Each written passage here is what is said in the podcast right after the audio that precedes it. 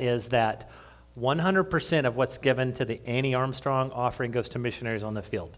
Um, if, you, if you listened closely to what he said and how the money was spent, the money that's given through the cooperative program, that's what comes out of our offering that we send uh, to Springfield, to the state convention, and then goes out to the, the national convention. That's where the, the um, administrative costs for International Mission Board, North American Mission Boards come out of. Um, both of their offerings, the Christmas offering for international missions and the Easter offering for North American missions, 100% of that goes to work on the field. Um, so that's coming up. It's getting close. We're going to set a new budget, uh, a, a, new budget amount for that. Um, I haven't talked to the leadership team, but last year we were around eight or 900, so we'll probably increase it. Um, I think we set a thousand at Christmas for uh, for Lottie Moon, and I think we were around 1,500. So um, we'll talk about that. We'll set a goal for that very soon. So if you're joining us in Spanish. Anybody in, in the room listening in Spanish? Is it working? We got a couple hands. All right, good. All right, well, welcome. Uh, whether you're joining us in English or Spanish, Anna, thank you for translating for us. You can say that about yourself. um, all right, last week we read a passage in which Paul promised that if we were faithful, uh, the Lord, uh, faithful to pray and bring our anxieties to the Lord, that the Lord would be faithful uh, to give us uh, hearts and minds protected by peace, a peace that surpasses our ability to understand. This week, we're only going to read one verse. Uh, we're only going to read one verse out of Acts, I'm sorry, out of Philippians 4. And it is a verse where Paul focuses upon our minds. Um, and I don't know uh, how robust your inner self talk life is uh, that goes on in your mind, but Paul lays out some, um, some goals for us, if you will, because it seems like we're in control of our mind, but it often wanders. Anybody? Your mind wanders? Some of you, your mind may be wandering even as we speak. We have to learn to reel it back in. We have to learn to place in it the proper things to think about. Uh, and so today's passage in Philippians, Paul is calling us to discipline our mind. Let's read it together. It's out of Philippians 4. Verse 8, it says, Finally, brothers, whatever is true, whatever is honorable, whatever is just, whatever is pure, whatever is lovely, whatever is commendable, if there's any excellence, if there's anything worthy of praise, think about these things. Let's pray. Heavenly Father, Lord, teach us how to discipline our mind today, not according to the way the world would have us do it, but according to your scripture in the teaching that Paul lays out for us in Philippians 4 8. Lord, um, we're listening. Uh, teach us today how to discipline our minds. In Jesus' name, amen. So, there's no throwaway words in Scripture right? We've been talking about this from week to week in Philippians. So before we get to the mind part of this, I want you to focus on that first two words. He says, finally, brothers. Finally. Um, so that's a word. Some of us probably like to hear that word. It has uh, a couple of uh, meanings. Uh, one is to let someone know they're almost done speaking right? So you'll be in a conversation or listening to someone speak, and they'll say finally, and you know they're almost done. Uh, sometimes people use it to get you to hold on until the end. it's like it's almost lunchtime when you hear finally in the message, right? I might even say finally today, and everybody be like, ooh, it's almost over. You use finally as a way of noticing or, or letting, letting people know that there's a conclusion coming. It can also be a notification that is something important is about to be said. And I think that's the direction and, and the, the, the, the feeling behind how Paul uses it today. From a biblical perspective, let's consider that Paul is saying, sit up, get on the edge of your seat, uh, pay attention.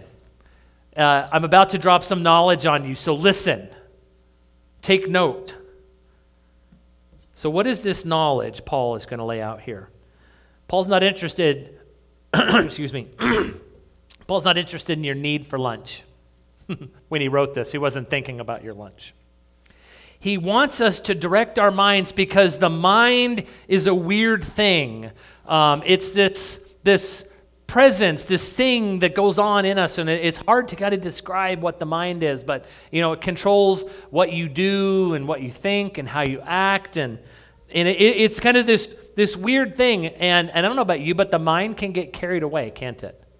It can run off sometimes into weird places and strange thoughts. And you can be at one moment focused upon listening to something, studying, reading, working, and all of a sudden your mind is elsewhere. It's, it's, it's somewhere else. And we get carried away by actions and thoughts and ideas. Like I said last week, Paul implored us to seek the Lord's protection from anxiety by praying and that the Lord would guard our hearts with peace and our minds with peace. And this week, he takes it a step further and asks us to focus our mind. But he doesn't just say, focus your mind, uh, discipline your mind, and then move on. He gives you building blocks, he gives you steps, he gives you these, these footholds, if you will. Whatever is true, whatever is honorable, whatever is just, whatever is pure whatever is lovely, whatever is commendable, if there's any excellence, some scriptures say, if there's anything excellent, if there's anything worthy of praise, think about these things. Now, um, we're going to talk about each of those, and then we're going to talk about a practical way to begin to do this. Because uh, for me, um, I'm, I'm pragmatic. I want to not just hear something that's a truth from Scripture, but I also need to know how do I apply this? How do I practically do this. And so I'm going to give you something at the end that I've used this week as a tool uh, that I hope will help you. But let's unpack these for a moment. First, he says, focus your mind. Finally, brothers, think about whatever is true. So, brothers and sisters, today, um, when you think about the word true, it is what is fact? What is reality? What's true in this situation? Um, anxiety and worry tell us lies. Have you realized that? I'm reading a book about anxiety right now, fascinating book. Um, and while I'm mentioning books, you might check the bookshelves back there. There are refreshes, uh, some new books, some old books, but there's a lot of good books back there. I'm probably going to get this anxiety book and put it back there. It's a very good book um, that I think uh, if you suffer from any kind of anxiety at all, which a lot of us do post COVID, maybe more so than we did before, uh, it's a very good read. But take a look at those books back there. One of the things I'm discovering is that anxiety and worry lies to you, right? They tell you lies. Things are worse than they really are. Things are, are more extreme than they really are. Um, the book that I, I, was reading it last night, um, he uses the story of Chicken Little. Remember the story of Chicken Little? Little chicken walking in the forest, acorn falls on the little chick's head. Which, have you ever walked in the forest and a leaf or an acorn or something fell on you? I mean, that's a reasonable thing to expect in the forest, right? What did Chicken Little think? The sky is falling. that's totally unreasonable. That's anxiety, that's worry. And that's what anxiety and worry is like, right? It tells us lies. Paul's saying, think about instead what is true, what is real, and what is actual. We're going to move through these, and, and, and, then I'll give you the, the tool at the end. Um, next thing he says is to think about whatever is honorable. Honorable. Who around you is showing fine personal qualities or high moral principles or ideals? Who or, or, or what around you is honorable? How can you implement these characteristics into your own life? So many people around us in the news, uh, in the media, uh, social media, politics are the opposite of that, aren't they? They're dishonorable. So many of our our, are think, people we look to, right, in, in our culture, and we say, oh, yeah, he's, he's a good person, or he's a good actor, he's a good whatever. Uh, most of them are, in one way or another, dishonorable. What things of God around us are worthy of honor, worthy of our focus? Then he says, consider and think about what is just or right. What is happening around you that shows God's righteousness This is going to take some thinking. I'm going to give you, like I said again, a tool at the end, and I want you to begin to think through these things. So, as, as we're kind of defining them right now, just begin to think of, of, of people, of things, of circumstances that have gone on around you that display these characteristics. Because uh, considering this one, we live in a time where what is right is called wrong, what is wrong is called right. Uh, it's, it's it comes through the media, it comes through TV, social media, it's taught to our kids in school, right? What is just? What is right? Paul is reminding us to ask what right or correct things can you focus your mind on today? Then he says, consider the things that are pure. What pure thoughts could we have today? Probably, if there was one that we had to pick, uh, there, some of us would say that's the one I struggle with the most, is the purity issue our unchaperoned minds tend to wander into places they shouldn't. Unclean thoughts, unclean places, and, uh, and as we're going to talk about in a moment, our thoughts lead to action and desire. It's easy, it's natural, it's practiced. We're good at, at doing this. Um, practice thinking clean thoughts. It's going to take, literally, going to take that practice, work. And then he says, whatever's lovely. Think about or consider whatever's lovely. What around you is exquisitely beautiful or lovely? Look around you as you travel. We, Lydia and I were driving the other day, and, and, and I, we were talking about this, and I said, okay, what, what's lovely? And we were like, you know, it's like winter in Chicago. and it was all dirty snow and trees with no leaves. And I'm like, I'm on the interstate to boot, right? And I'm desperately looking for something lovely. And I said, okay, let's skip that one for now. we'll, we'll, skip the lovely one. What's commendable? we'll, we'll move on. Um, sometimes it can be difficult. And I think that's over, overwhelmingly for all eight of these things. I think that's the thing that you're going to struggle with is that for one reason or another, we don't think this way. We think about the negatives. We're sarcastic. Anybody like to be sarcastic? You know, sarcasm's your first language, right? Um, it can be fun to be sarcastic, but it can it can lead us into a place where everything is negative. Everything is looked through a lens of negativity. And Paul is, if, if anything in these eight things, saying you need to see things in a new way. And so he gives us these eight lenses to look through. So, what around you is exquisitely beautiful or lovely? Look around you and enjoy something of God's creation. See, now our, our culture has perverted beauty and taught us that beauty is all about sex and sexuality and sensuality. In many ways, we've fallen for it.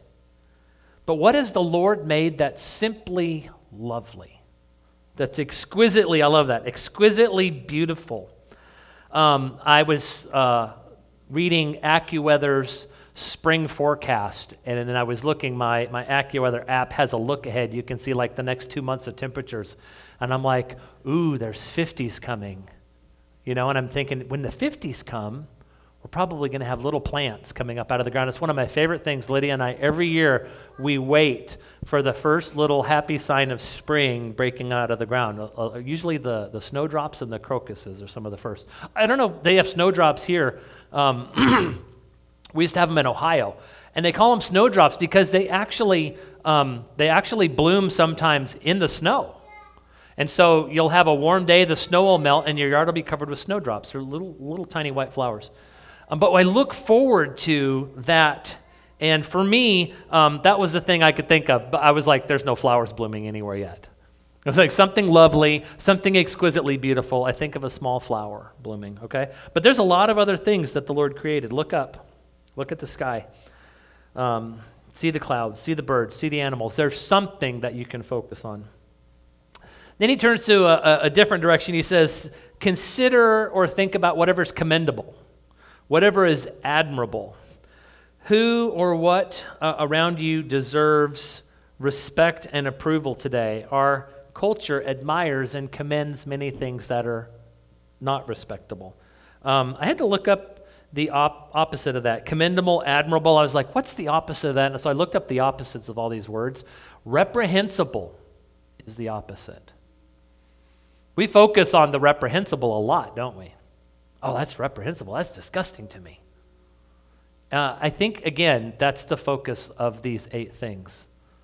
Paul's saying, Yeah, I'm sure you're, you're upset about the things that are untrue and dishonorable and wrong and impure and ugly and reprehensible and inferior. But instead of focusing on those things, focus on the things of God the things that are lovely, the things that are commendable. What are some ways that we can commend or encourage another person? What can you commend or encourage today in your thinking from a biblical or godly perspective? Instead of camping on everything that's wrong, what's right? Two more things. He says, What is excellent? Think about what is excellent. What outstanding thing happened today or this week that you can think about? Um, we had some outstanding things happen this week, but so often, what do we camp on? All the stuff that went wrong. You know, it's like, oh man, it snowed on Thursday night. We had to cancel Awana. Didn't get to worship, do worship team practice. You know, it's like, what are the negative things that happened this week? I didn't, this didn't happen to me this week, but you know, maybe you got a speeding ticket or a a red light ticket or something somewhere, right? And you, and you think about all the negative things that happened this week. I say that because now we drive around and we're like constantly watching for those because they lowered the limit on how quickly they fly, you know. So it's like we've already gotten one. It was a while back. Anybody else got a ticket lately? Yeah. What? No hands? Wow. You guys aren't driving in Chicago enough. I'm just going to say it. But what outstanding things can you think of? Um, this next one, excellent. What happened excellent? Because if we're not careful, again, we think about what's broken and bad. Uh, scripture calls this in one place wars and rumors of war. And we actually have some of that going on right now, don't we? Because we've got Russia and Ukraine. And, and so there's, there's plenty of bad stuff. There's plenty of, of the opposite of excellent is inferior. There's, a, there's plenty of inferior stuff negative stuff to think about. What can you think about today that is, I wrote this, uh, I like the way this sounded. That, what can you think of today that is of the most high order? That's what excellent means. It's not just better than most things, it's the best. It's the most high order. What is something you can set your mind on today that is of the most high order? Something that is excellent. And then the last thing he says is something that's worthy of praise, which reminds us that in all eight of these things, we turn back to the Father, we turn back to the Son, we turn back to the Spirit, and we praise Him for them. So that asks the question what can you praise God for today? Instead of being sarcastic, instead of complaining, uh, instead of uh, mastering the sarcastic response of the moment, what can we do or say in this moment to the Father in praise. Again, these eight things are not our go to. Um, if they are your go to, amazing. Keep it up. But by and large, these are not our go to. So, what do we do with this? There's actually, um, there's actually two things. First thing is something Lydia reminds me about all the time. This must be one of her favorite verses, I'm guessing. Um, because uh, she will often say to me, What's good to think about? I'll be down or, or upset about something. Or, or maybe uh, something will have happened and I'll, I'll be dwelling on it, I'll be thinking about it, I'll be brainstorming. And, and she'll just look at me and she said, What's good today? What's lovely? What's right? What's pure? Um, quoting scripture at me, right? but that's okay. That's what we're supposed to do. We're supposed to remind each other, encourage one another from Scripture to think differently. Now, there's a principle at work here, and I'm going to give you a sheet in a minute. The principle is written on there. Um, and it says this um, How you think leads to action and desire. How you think, that's with your mind leads to action with your body and desire with your heart. That's why this is important to Paul. That's why it's important to God. That's why the Father says through Paul to us today monitor how you think, consider how you think. And while you're doing it, think on and, and in these eight ways. What you think about can change the direction of your day, can change the direction of your life on what you think about. Encourage one another. When someone's negative, uh, say something positive, but don't do it in a snotty way. right? Sometimes people who are being negative, you say something positive, they just go, you know. So be gentle, be careful. If you say something negative, catch it. Catch it in your mouth before you say it and hold on to it. There's a lot of wrong thinking out there, and perhaps people are struggling. Perhaps they're tired, they're sad. Maybe it's just a habit. I find that in sarcasm that, that becomes habitual. You know, if you're the master of the sarcastic response and you find yourself saying sarcastic things all the time, um, that might be like a, a, little warning flag for you. Oh, I really need this. I really need this. If all I can say is the snarky things, and I don't think about the true things and the honorable things and the right things and the pure things, maybe I've got an issue. Sometimes we just need to come alongside somebody who's having a difficult day and sit down with them and say, Look at this beautiful thing God did today. You ever done that? Somebody's having a difficult time, they're having a hard time. We have folks in our church today that are having a hard time. Um, I got a mystery message from a family in church. I'm not going to name them. This morning they said, Hey, we're not going to make it to church. We're having an urgent family issue. So pray for, if you see some families that aren't here, pray for them. We don't know why they're not here. We know one is at home with an urgent issue. We don't know what it is. Um, and then I know Renee wrote, um, Yezi's not feeling well. They're not here today. You don't, you don't see them in their seats. Um, she wasn't feeling well yesterday. She's not feeling today, well today. So she, he, he's home attending to her and caring for her. Um, sometimes people just need somebody to walk with them. You know, so I wrote them this morning. I said, hey, we're praying for you. Is there anything we can do to help you? Um, and we can pray for them now in, in a moment at conclusion of the, uh, of the message. But just sitting down with somebody and say, consider this blessing. Um, check things out from this perspective. Sometimes that can turn a person's day. Maybe their, their week. Maybe their everything. So the second thing is I wrote out a little um, wrote a little cheat sheet. I'm going to give one for everyone today. They're on the way out. They're on a table. Grab one. I laminated mine, so it's nice. I cut the edges off. I made it laminated. And I carried it in my car. I think there's going to be a picture. I'll show you what I did with mine. I think this is going to come up on the screen. We'll see. And uh, maybe. yeah, while, while Jordan finds that, well, I'll keep going.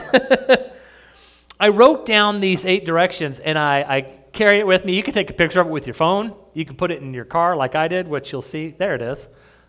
We had a, I have a nice little place between my, my phone holder and the dial to change the settings there, and it just sits there. And so when I'm out driving and I'm at a stoplight and it's safe to look down, I'll look over there and remind myself, okay, what are these things? True, honorable, just, right, pure, lovely. It's got the questions that we talked about today in there, and then it's got the principle at the bottom and a couple other things. Anyway, um, do with this what you would.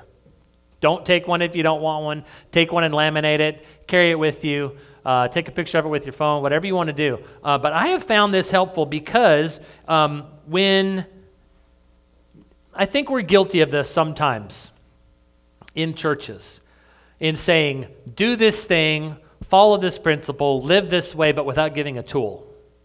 And so, no, I don't know if this tool will help you. It helped me. In fact, this tool was the reason why, when Lydia and I were on the interstate, I was like, okay, I need something to think about. I looked down and it said, right in the center, lovely. What around you is exquisitely beautiful or lovely?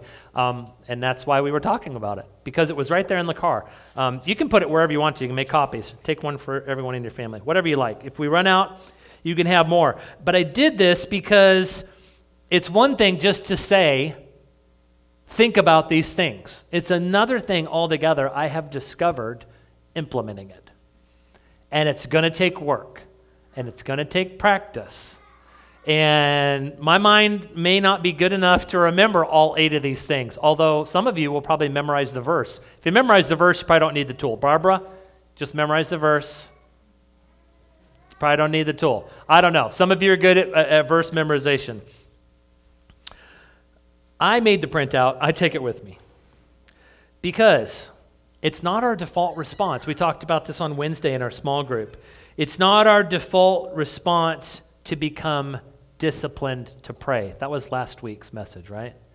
In everything, take these prayers before the Father, uh, your anxieties, your worries, your stresses. He will guard your hearts and minds with the peace that passes all understanding. But it's not our disciplined position to pray first. In fact, we talked about it in the group. Uh, often we'll do uh, a number of other things before it's like, oh, yeah, I should have prayed. Sometimes, in fact, somebody said, I wait, I usually wait till it gets so bad I can't handle it anymore. And then I'm like, oh, yeah, I should pray about it. That might be your default position. It's going to take discipline. And it, so, if it's going to take discipline to remember to pray, it's going to take discipline to remember to think and to remember the right things to think about. So, thinking about these eight things becomes your default response when you practice it, when you actually begin to do it. Because our default response with our minds is wander, daydream, Think about the end of the workday. Think about the weekend. Think about vacation. And if you can't figure out what to think about, you can always tell your phone, give me something to think about. Worry about the news. Worry about social media. Worry about the weather. Check and see when the flowers are going to bloom. I mean, right? Uh, when the sun's going to set and rise. I don't know if that's interesting to you. Lydia and I like it when the days get longer, you know? So many things take our mind in so many directions. And that's why Paul says we have to learn to discipline our thoughts. Entertain thoughts uh, about the things of God instead of the things we have no business thinking about. Paul's reminding us to discipline our minds to think differently. So I prepared the printout, same as mine, one for each of you. They're identical. There's nothing on, on mine that's not on yours. Um, carry it with you. Figure out what to do with it. Um, I took a picture of mine and, and, and posted it up here today. I'll probably put it online. If you use yours, you take a photograph, send it to us. Say, hey, here's what I did with mine.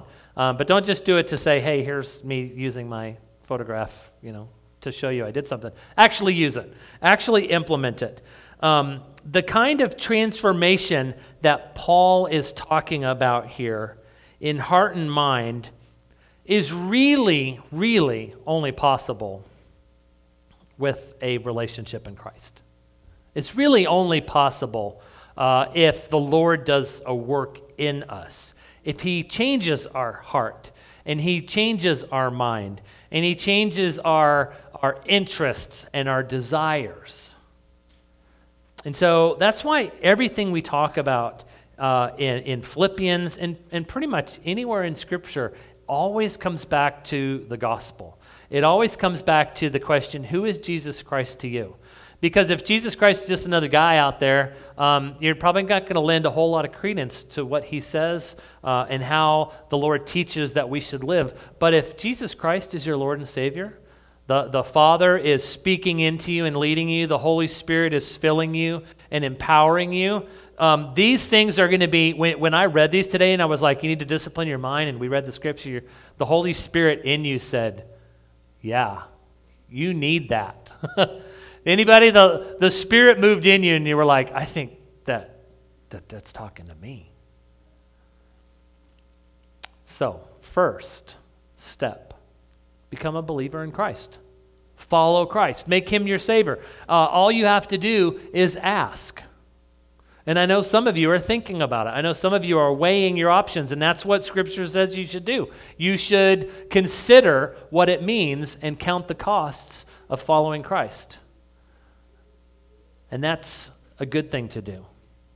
And at some point, you come to faith in Christ and you say, Lord Jesus Christ, I can't do this on my own. I can't live this life on my own. Forgive me of my sin. Forgive me of my failures. Forgive me for not placing you first. I believe Jesus Christ died and went to the grave and rose again and took my sin to the cross and did something that I couldn't do, making me right before you, Father. And today I, I accept that gift. Scripture says it's a free gift. For God so loved the world, he gave his only Son, and he gave it to you as a free gift. You didn't have to buy it, you couldn't afford it, you don't have to earn it, you couldn't do enough to earn it. He just gives it.